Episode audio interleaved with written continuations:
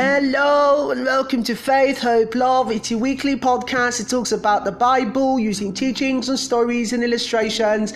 This week we're going to be talking about what the devil really wants.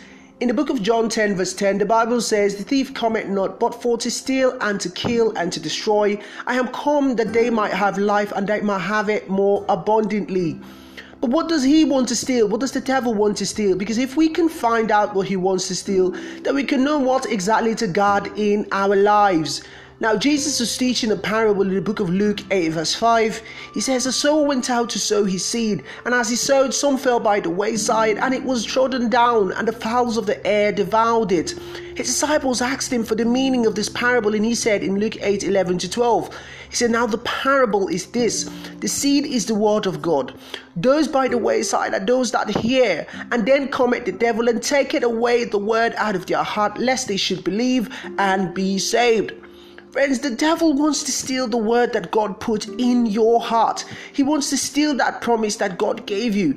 This is why he shows you everything opposite of what you believe in the word.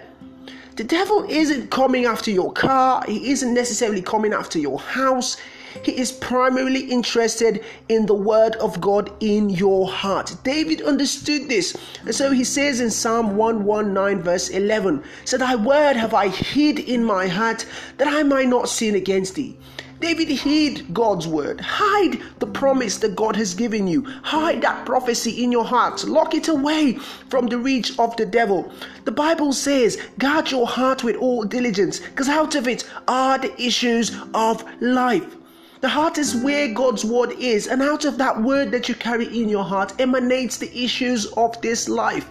This is why the Bible says that a good man out of the good treasures of his heart bringeth forth good things. The devil wants to take the good treasure in your heart, which is the word of God in your heart.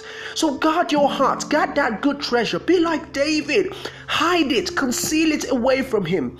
That's all I have for you this week. I want you to perpetually, continually, every single day, cherish that word that you've received, cherish that prophecy that has come forth in your life.